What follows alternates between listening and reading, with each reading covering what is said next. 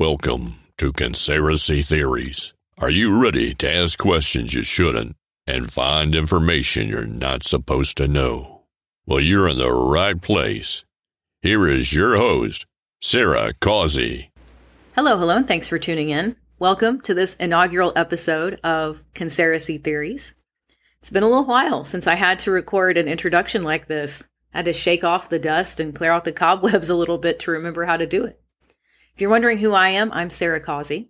I suspect a fair number of listeners will already know who I am because this is a spin-off from my daytime business hours business related podcast, the Causey Consulting podcast, where I talk a lot about how the job market relates to the broader economy and vice versa, as well as the political circus that we have in this country, what the Fed is doing, what the central bankers are doing, how we live, in my opinion, in crony capitalism, and how all of that impacts your job, your livelihood, if you own and operate your own business or you've gone out on your own as a freelancer.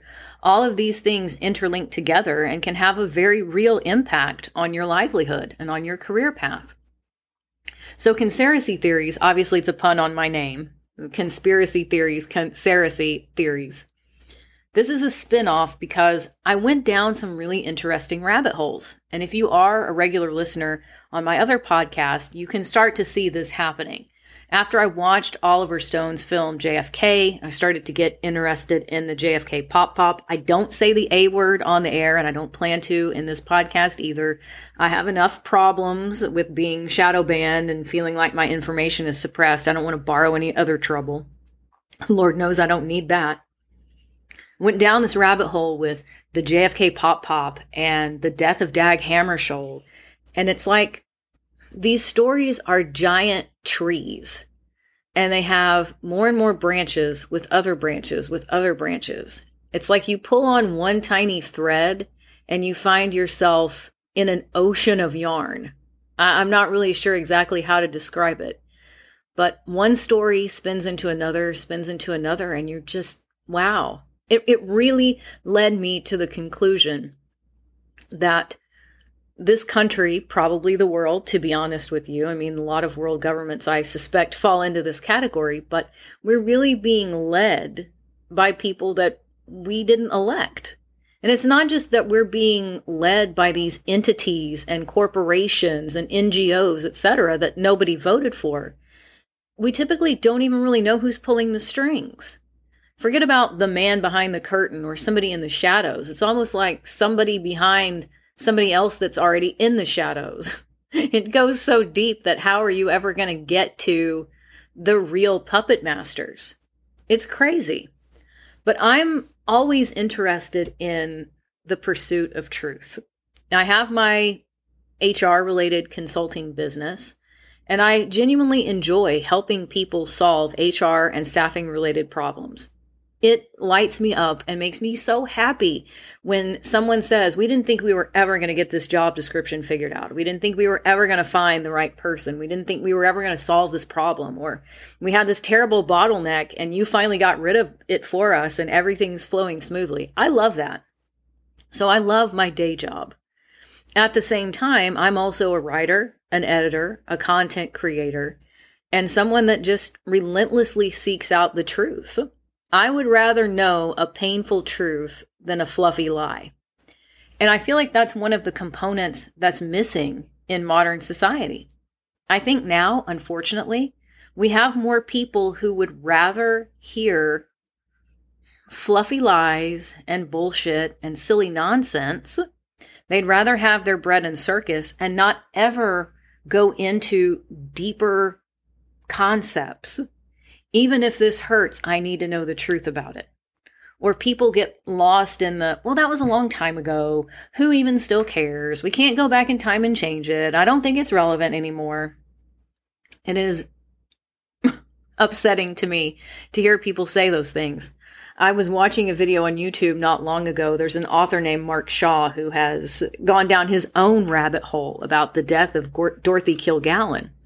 And he was giving a lecture at a library and they uploaded it to YouTube. And it was really interesting. Not only his lecture and the materials he talks about for his book research, but also the q&a from the audience because there were a lot of people in the audience when you start talking about dorothy kilgallen and the jfk pop pop it it is often of interest to people who were alive at that time even if the person was only a baby or was very young in 1963 it tends to be a topic that's more in the realm of baby boomers or maybe the, the very tip top older part of gen x. And it was interesting to see in, in this group that was primarily of older people, there was one young guy that made mention that he was only there to get extra credit for class. he didn't really care about the topic, but he was there to get extra credit for class. And he found that he was actually getting interested in this topic after hearing Mark's discussion at this library. And I wanted to just grab that kid by the lapels and be like, dude, you have no idea how important this is to your daily life. You, you, you, you just don't get it. Hopefully, he's awakening. Maybe he's gone down his own rabbit hole and decided, whoa, this, this stuff does matter. I don't want to sit and watch meaningless videos on TikTok all day. I think I will do something to invest in myself intellectually and learn how the world really works. I hope that's the case. So my goal here, and, and if you want to saddle up for the ride and join me, I would be most appreciative. My goal in this podcast is for us to just probe for the truth. And there may be on a great many of these journeys that we take together no clear cut answer. As it is with some of the materials about Dag Hammarskjöld, about JFK, about various other topics that we'll talk about. We may never get to some firm conclusion, but I really want to encourage you to think for yourself.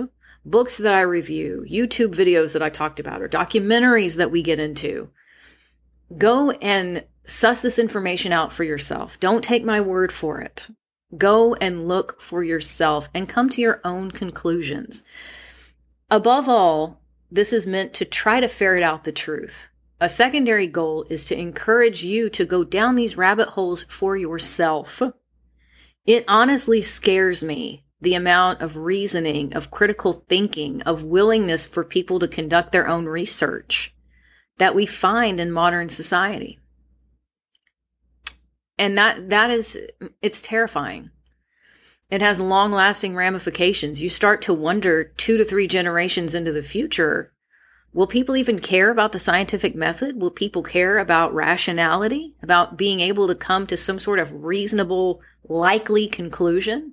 Not saying that you know that you know that you know and being caught in fanaticism or blind faith, but being able to say, you know, based on logic, I think I can come to a pretty sound conclusion. Will those things even exist? I don't know. I, I truly don't know. In the meantime, let's take this ride together. Let's go down some different rabbit holes, get into some conspiracy theories, and see what we find. I'll see you in the next episode. Thanks for listening. If you enjoyed this episode, please subscribe to this podcast and share it with others.